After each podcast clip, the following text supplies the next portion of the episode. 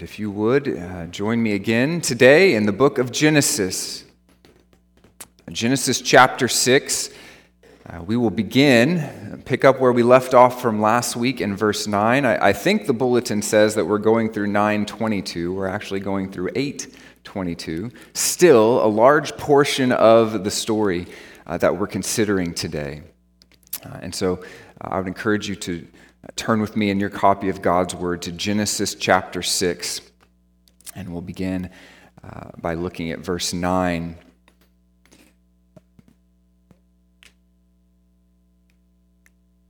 Uh, it is um, a strange time that we live in. Um, some people will ask, uh, is God judging our nation? That is a, a, loaded question that I do not desire to answer in these moments. I think we can all agree that we live in wicked days. Uh, and the question before us is how will we live in the midst of wickedness? Can we live set apart, holy lives to God in such a wicked world where sin and evil is? Uh, so present in every aspect of life and the places that we go, is it, is it even possible to live for God in the days that we live in? As we come to the passage today, we see that as the people of God, as Christians, we are to live the same regardless of where we are or what we face, that we live all of life in obedience to worship of the Lord. And that includes seasons of judgment. That even in seasons of God's judgment, the servant of God lives a life of obedience and worship before God. Last week, as we began this part of the story, what we know is the flood narrative, the, the flood story, we put a lot of emphasis and focus on the sin, the judgment, God's grief over that. Uh, we will touch on that again today as we consider the magnitude and the catastrophic event of the flood. But I want us to turn our attention more this morning to the man Noah, his family, and consider how they lived in the midst of this great time of wickedness and this great moment of the judgment of God. If you would continue the story with me, beginning in verse 9, it says, These are the generations of Noah. Noah was a righteous man, blameless in his generation. Noah walked with God. And Noah had three sons, Shem, Ham, and Japheth. Now the earth was corrupt in God's sight, and the earth was filled with violence. And God saw the earth, and behold, it was corrupt, for all flesh had corrupted their way on the earth. And God said to Noah, I have determined to make an end of all flesh, for the earth is filled with violence through them. Behold, I will destroy them with the earth. We see here in these opening verses that in a world of wickedness, the righteous will live by faith. Uh, repetition is very important to this part of the story, as we'll see in a moment as we walk through uh, chapter 7 and chapter 8, that the writer uses a lot of repetition. He, he repeats himself, and right away we see a lot of information that we already know about. Uh, verse 10 is, is a, a, a repeat of what we've already heard in chapter 5, verse 32.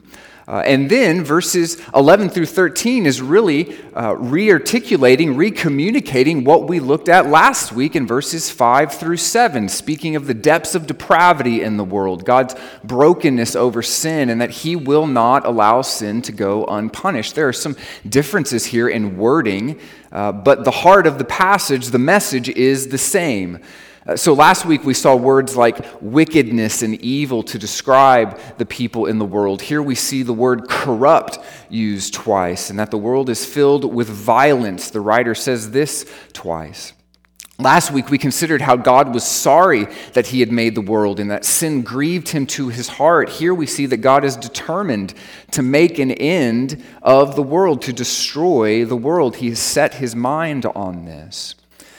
Uh, we are given a little bit more detail. We, we understand here that the entirety of the world is corrupted through the sinfulness of man.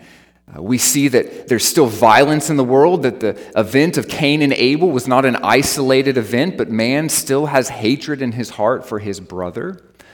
Uh, we see here too in verse 13 that God said to Noah, that God speaks directly to Noah, his servant, uh, and, and makes him aware of his plan. Uh, we see this personal fellowship with God for those who have faith in Him. We see this with Abraham, where God uh, reveals His plan to him to destroy Sodom and Gomorrah. We do see some similarities here as well. We see that God's sight was on the earth, that He saw we, we spoke of this last week, and so a lot of repetition here. And by restating this and emphasizing this, the writer wants to highlight the wickedness of the world, necessitating God's righteous judgment and his brokenness over sin. But he is also highlighting here in these first few verses, specifically in verse 9, this one, Noah, who lives a set apart life from the corruption and the wickedness of the world. Look there at verse 9. It says, Noah was a righteous man, was blameless in his generation, and walked with God. As we walk through this story this morning, we're going to see evidence of Noah's walk with the Lord. We've already talked about what it means to walk with God as we considered Enoch earlier in chapter 5, verse 24. But notice here these two important words about Noah he was righteous and blameless. This is a righteousness, though, that is not his own, that comes by faith. We fast forward again to Hebrews chapter 11 and verse 7, where it speaks of Noah, and it says that he became an heir of righteousness that comes by faith. He is justified by grace through faith. In this passage, I believe we see the, the three primary aspects of the Christian life justification, sanctification, and also I believe we see a glimpse of what glorification here. In verse 9, though, we see justification. That Noah is justified, that he is brought into good standing before God by grace through faith. And again, this is not a righteousness that is his own. It is the righteousness of God that has been imparted to him. And so, for those of us who are in faith, who have faith in Christ, we are justified by the blood of Christ on the cross, receiving the righteousness of Christ. And so, in faith, it is no longer the sinful flesh, the sinful person that God sees, but He sees Christ's righteousness that has been imparted to us. And so, Christ goes to the cross and He dies a death that He did not deserve. Taking the wrath of God so that in faith we might receive what we do not deserve, His righteousness. We come into good standing again through the blood of Christ. By grace, through faith, are we justified. And so here we see in Noah that those who are justified are indeed able to live holy, set apart lives in this wicked age. Uh, John Huss was a forerunner to the Re- Reformation. He lived about 100 years before uh, Martin Luther and the other reformers came onto the scene. And uh, he was also concerned about the corruption of the church in his day, primarily over the selling of indulgences. And so he would not stand uh, to affirm the corruption that was existing in the church in his day he preached out against it, and eventually he would be burned at the stake by the church for renouncing these corrupt teachings of the church in his day. And I want to share what he said about the prospect of dying for Christ because I think it's fitting with what we're considering here. John Huss said this He said, I hope, by God's grace, that I am truly a Christian, not deviating from the faith and that I would rather suffer the penalty of a terrible death than wish to affirm anything outside of the faith or transgress the commandments of our Lord Jesus Christ. My prayer is that my heart and your heart would be the same as Huss, that we would be willing to die for our confession that Jesus is Lord. And that we would be willing to die to live in obedience to our Master in these wicked days. It is becoming very popular in the Christian world to say, you know what? It's impossible to live for Jesus in this world. I can't expect myself and my family to live differently uh, than our friends do. And there's, there's this tendency to want to look more like the world and conform to the ways of the world instead of obeying our master in our day. I want to encourage you today in the midst of corruption and wickedness that it is indeed possible to walk with God as Noah did. We can live set apart, holy lives before a holy God. God tells us as his people to be holy as he is holy. That word holy literally means set apart, that we would live lives that are separate from this world. We can affirm biblical truth in our day and stand on the word of God. Now, that does not mean that it will be easy. Persecution will most certainly come. You will be mocked for being a follower of Jesus in our day. Uh, children, when you go to school or you join your sports team, it is a hard proposition to consider, kids, that you're going to be mocked for being a follower of Jesus. That is a, that is a scary thing to consider even as a child. But, kids, let me, let me encourage you with this this morning. It might be a scary proposition, but it is worth it. It is possible, but more importantly, it is expected for those who are in Christ. We continue our story there in verse 14. Now we're going to read a lot, so hang with me. Be ready. Here we go. Verse 14. It says, Make yourself an ark of gopher wood. Make rooms in the ark and cover it inside and out with pitch. This is how you are to make it. The length of the ark, 300 cubits, its breadth, 50 cubits, and its height, 30 cubits. Make a roof for the ark and finish it to a cubit above, and set the door of the ark in its side. Make it with lower, second, and third decks. For behold, I will bring a flood of waters upon the earth to destroy all flesh, in which is the breadth of life under heaven. Everything that is on the earth shall die. But I will establish my covenant with you, and you shall come into the ark, you, your sons, your wife, and your sons' wives with you. And of the, every living thing of all flesh, you shall bring two of every sort into the ark to keep them alive with you. They shall be male and female of the birds according to their kinds, and of the animals according to their kinds, and of creeping thing, of every creeping thing of the ground according to its kind. Two of every sort shall come into you to keep them alive. Also take with you every sort of food that is eaten, and store it up. It shall serve as food for you and for them. Noah did this, and he did all that God commanded him. Then the Lord said to Noah, Go into the ark, you and all your household, for I have set, seen that you are righteous before me in this generation. Take with you seven pairs of all clean animals, the male and his mate, and a pair of the animals that are not clean, the male and his mate, and seven pairs of the birds of the heavens also, male and female, to keep their offspring alive on the face of all the earth. For in seven days I will send rain on the earth, forty days and forty nights, and every living thing that I have made I will blot out from the face of the ground. And Noah did all that the Lord had commanded him. Noah was 600 years old when the flood of waters came upon the earth, and Noah and his sons and his wife and his sons' wives with him went into the ark to escape the waters of the flood of clean animals and of animals that are not clean, and of birds and of everything that creeps on the ground, two and two, male and female, went into the ark with Noah as God had commanded Noah. And after seven days, the waters of the flood came upon the earth. In the 600th year of Noah's life, in the second month of the 17th day of the month, on that day, all the fountains of the great deep burst forth, and the windows of the heavens were opened, and rain fell upon the earth 40 days and 40 nights. On the very same day, Noah and his sons, Shem, Ham, and Japheth, and Noah's wife, and the three wives of his sons with them, entered the ark. They and every beast according to its kind, and all the livestock according to their kinds, and every creeping thing that creeps on the earth according to its kind, and every bird according to its kind, and every winged creature. They went into the ark with Noah, two and two of all flesh in which there was breath of life. And those that entered, male and female of all flesh, went in as God had commanded him, and the Lord shut him in. The flood continued 40 days on the earth. The waters increased and bore up the ark, and it rose high above the earth. The waters prevailed and increased greatly on the earth, and the ark floated on the face of the waters, and the waters prevailed so mightily on the earth that all the high mountains under the whole heaven were covered.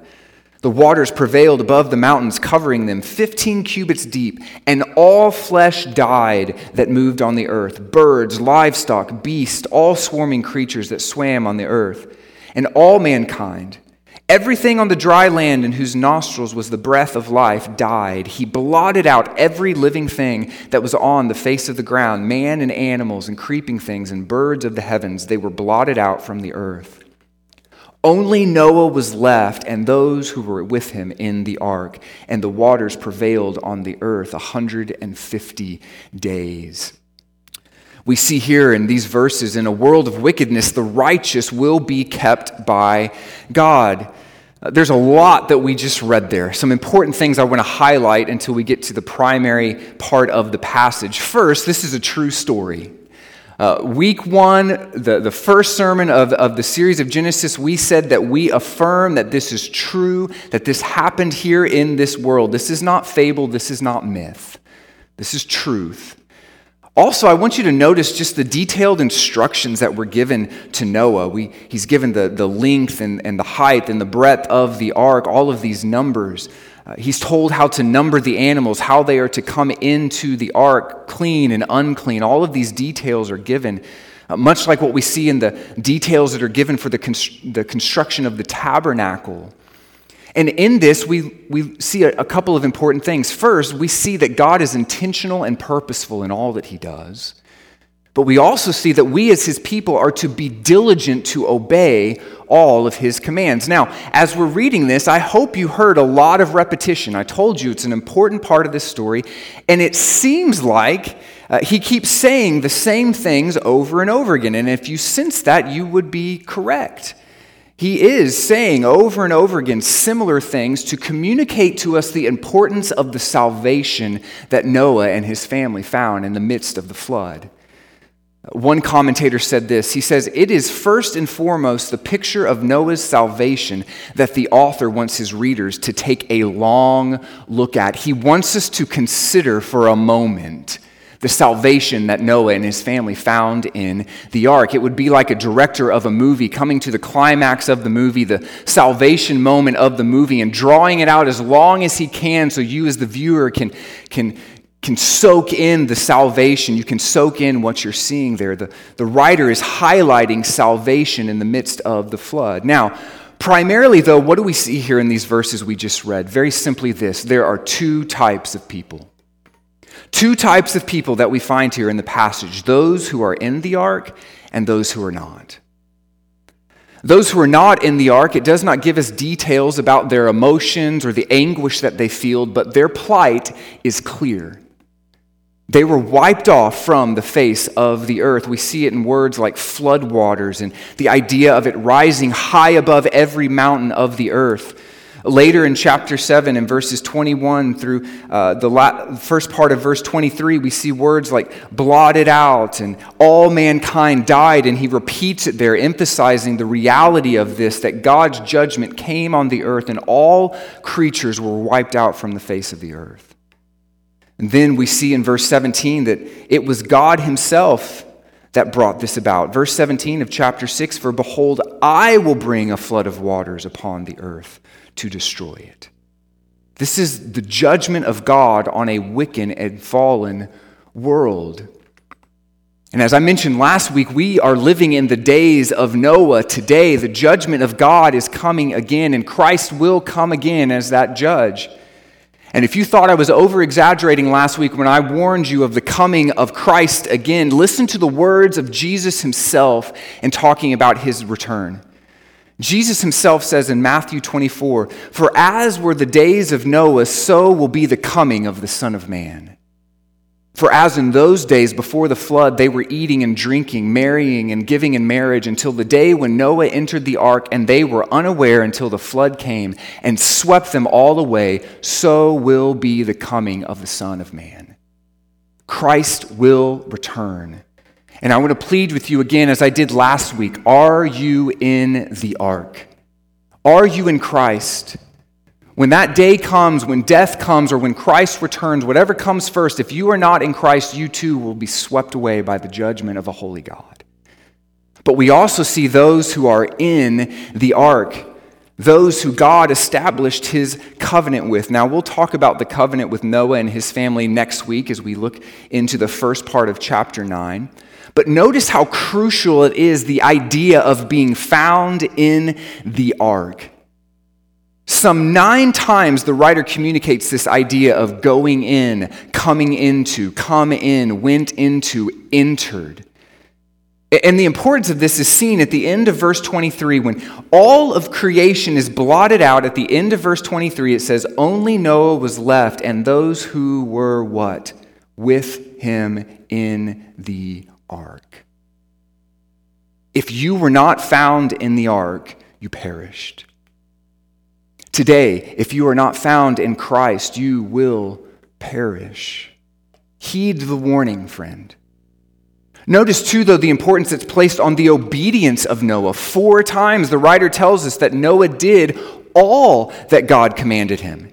He obeyed all of the measurements in building the ark. He, he followed the directions in just constructing, constructing this massive boat. And we know this to be true because the thing floated.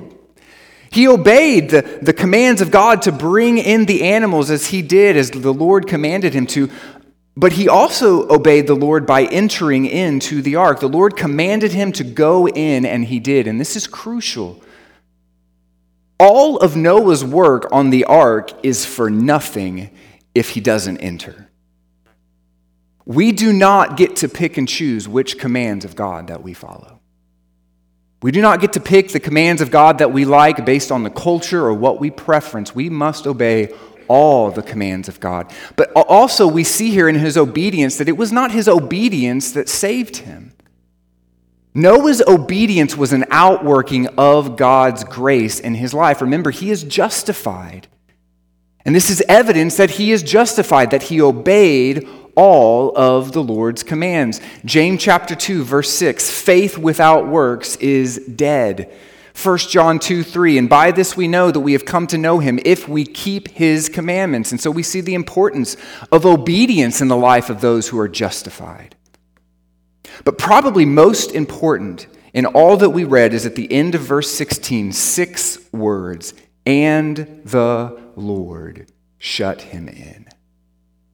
God closed the door to the ark. Uh, scholars believe that the, the door to the ark would have been far too heavy, and intentionally it was built this way for one man or a group of men to close it, that it was built so that only the hand of God could close them in. Salvation is all of God. Noah was responsible to obey. He was responsible to build and to enter. But, dear friend, it was God's sovereign hand that closed him in. God keeping a family, a remnant for himself in the midst of great destruction. This too is a theme of the Old Testament when God's judgment comes on the, the world or on the nation of Israel, that he keeps a remnant, he keeps a people for himself showing his patient forbearance, keeping true to his covenant promise that he will establish a people for his own glory. And, and, so we see a remnant here. Now, this is probably the smallest remnant that we see in all of Scripture because Noah and his family, if, they, if they're wondering who's left, they have to look no further than the ark itself. They're the only ones who are left. But God has kept them for himself and his glory. It makes me think of the, the prophet of Elijah when he has a complaint against God and he's, he's groaning and saying, Lord, I'm the only one left. And God says to him, No, I, I have kept 7,000 for myself. And Romans 11, Paul speaks of this. He says, God has not rejected his people whom he foreknew. Do you not know what the scripture says of Elijah, how he appeals to God against Israel and Elijah said, Lord, they have killed your prophets, they have demolished your altars, and I alone am left, and they seek my life. Paul says, But what is God's reply to him? God says, I have kept for myself 7,000 men who have not bowed the knee to Baal. It is easy in our day to become discouraged and say, Where is everybody? It's just me. Where are the people who fear God? And if we're not careful, we will find ourselves with an Elijah complex. I'm the only one left, God. And I would encourage this this morning to know that we are not alone in this fight. That there are other brothers and sisters in Christ who share our confession, who share our convictions in this very room, in this very city, throughout this world who love and cherish the gospel of Christ and live for Jesus in all that they say and do. And I was reminded of it this very week, this past week.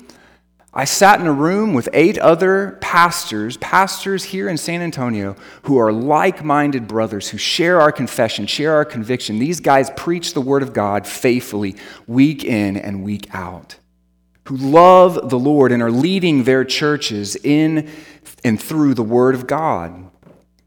And so, as much as I want to highlight the need for reformation in our day, and we desperately need to return to the Word of God in our day, we must guard against feeling like we are the only ones left. There are brothers and sisters in Christ throughout the globe who we are joining together with this morning and lifting high the name of Christ in and throughout this world for the glory of God alone.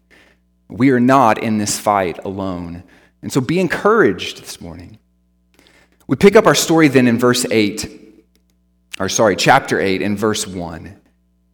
It says, But God remembered Noah and all the beasts and all the livestock that were with him in the ark. And God made a wind blow over the earth, and the waters subsided. The fountains of the deep and the win- windows of the heavens were closed. The rain from the heavens was restrained, and the waters receded from the earth continually. At the end of 150 days, the waters had abated, and in the seventh month, on the 17th day of the month, the ark came to rest on the mountains of Ararat. And the waters continued to abate until the tenth month. And the tenth month, on the first day of the month, the tops of the mountains were seen. At the end of forty days, Noah opened the window of the ark that he had made and sent forth a raven. It went to and fro until the waters were dried up from the earth. Then he sent forth a dove from him to see if the waters had subsided from the face of the ground. But the dove found no place to set her foot, and she returned to him to the ark, for the waters were still on the face of the whole earth. So he put out his hand and took her and brought her into the ark with him. He waited another seven days, and again he sent forth a dove out of the ark, and the dove came back to him in the evening. And behold, in her mouth was a, f- a freshly plucked olive leaf. So Noah knew that the waters had subsided from the earth. Then he waited another seven days and sent forth the dove, and she did not return to him any more. In the 601st year, in the first month of the first day of the month, the waters were dried from off the earth. And Noah removed the covering of the ark and looked, and behold, the face of the ground was dry. In the second month, on the 27th day of the month, the earth had dried out. Then God said to Noah, Go out from the ark you and your wife and your sons and your sons' wives with you. Bring out with you every living thing that is with you of all flesh, birds and animals, and every creeping thing that creeps on the earth, that they may swarm on the earth and be fruitful and multiply on the earth. So Noah went out, and his sons and his wife and his sons' wives with them. Every beast, every creeping thing, and every bird, everything that moves on the earth went out by families from the ark. Then Noah built an altar to the Lord and took some of every clean animal and some of every clean bird and offered burnt offerings on the altar. And when the Lord smelled the pleasing aroma, the Lord said in his heart, I will never again curse the ground because of man. For the intention of man's heart is evil from his youth. Neither will I ever again strike down every living creature as I have done. While the earth remains, seed time and harvest, cold and heat, summer and winter, day and night shall not cease. The final thing we see here in our passage this morning is in a world of wickedness, the righteous will abide in the promises of God. If you're, if you're taking notes this morning, I want you to write this down. God brings the rain of judgment, He also brings the wind of restoration. We learn a lot here about sanctification. We've talked about justification. We see here a lot about sanctification. So, justification is that, that moment of salvation where we put our faith and trust in Christ and we are made right before God. We are already in Christ, but as we walk through the Christian life in this world, we are not yet without sin. We still struggle with sin each and every day. And so, sanctification is, is the, the work of God in our lives to make us more and more like Jesus. And we see sanctification here in chapter 8. We, we see in, in chapter 8 that sanctification in and through it, that it is all of God and that He will keep His people to the end. Look what it said there in verse 1 God remembered Noah. It's not that God had a chance to forget. Or he got, he got distracted in heaven and was like, oh, yeah, that whole flood thing, I better get back to that. No, the writer is communicating here with simple human words something glorious about God. He will never forget his people, he will keep us. If you are in Christ this morning, you will be kept to the end. Notice, too, what it says in verse 1 God made a wind blow over the earth. God Himself brought about relief from the flood. He is the one who sanctifies, He is also the one who will glorify us.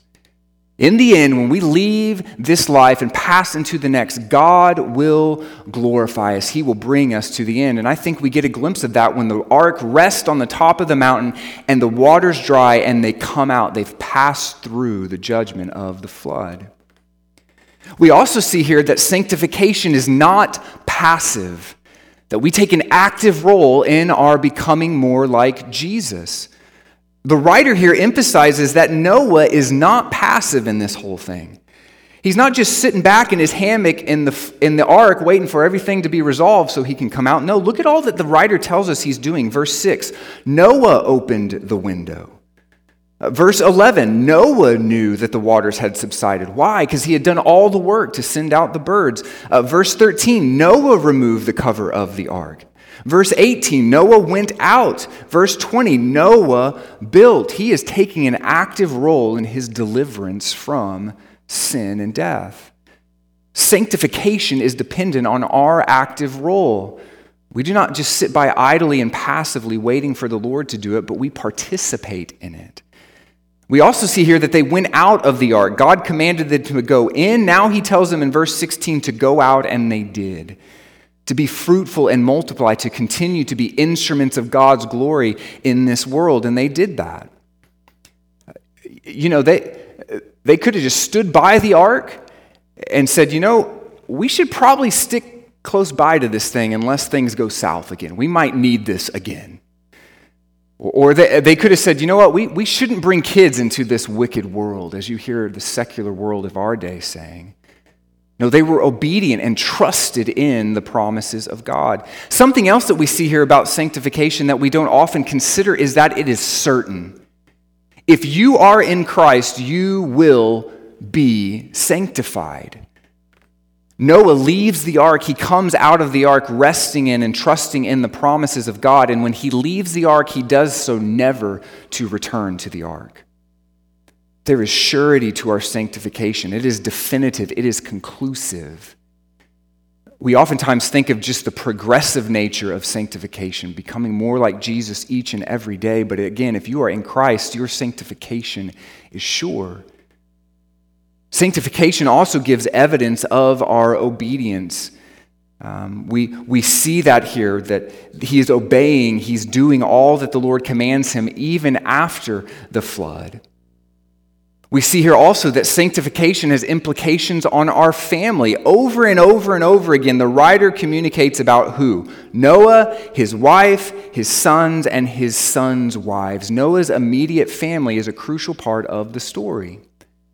In fact, in Hebrews chapter 11, verse 7, as we read earlier, it says that he did this for the saving of his household. As we are sanctified, we will see evidence of that in our homes. Finally, though, sanctification is stimulated and encouraged by spiritual disciplines. We see this in the worship of Noah that he built an altar to the Lord and he took some of the clean animals that God commanded him to bring into the ark and he makes a sacrifice to the Lord. This is a direct connection to the law of Moses and sacrificing clean animals before the Lord as a pleasing aroma before Him. There is something to be said about the corporate worship, the regulated worship of God for His people in their sanctification. You cannot and will not thrive in the Christian life and look more like Jesus if you are not committed to the corporate gathering of the people of God week in and week out to fellowship and discipleship. Christian growth in grace is by the application of these spiritual means in which God gives us worship and prayer and study of His Word, discipleship and fellowship. Noah's life was marked by sanctification. If you say that you are a, a motorcyclist, uh, but you don't own a helmet, and you don't own a leather jacket, and you don't have the little CM designation on your driver's license, and you don't even own a motorcycle, you are not a motorcyclist, you are a fraud. If you claim to be in Christ today, and you do not love his bride, and you do not love his people and you are not committed to the church, I want you to consider this morning are you truly in the faith? If we are truly in Christ, we will love his church. We will be committed to the people of the church, the bride of Christ. And so, the most important application then, as we consider how we live in the midst of the wicked world, dear friend, is to be committed to this be committed to this time, this place, this church, these people who you have come together in covenant community with, week in and week out, in the worship of God and fellowship and discipleship. And if you're visiting today, maybe it's not this church, but find a church where you can give of yourself and your life to become more and more like Jesus. And so, the question before us is how will we live in these days in which we find ourselves? Will we fall in step with the world, or will we do and serve and obey our Master? And so I echo this morning the call of Joshua when he stood before the nation of Israel and said, As for me and my house, we will serve the Lord. As your pastor, that is my commitment before you today. Will you join me in that? Will you join me in trusting and obeying and worshiping this creator, sovereign, holy God in all of life in the midst of these wicked days? Let's pray.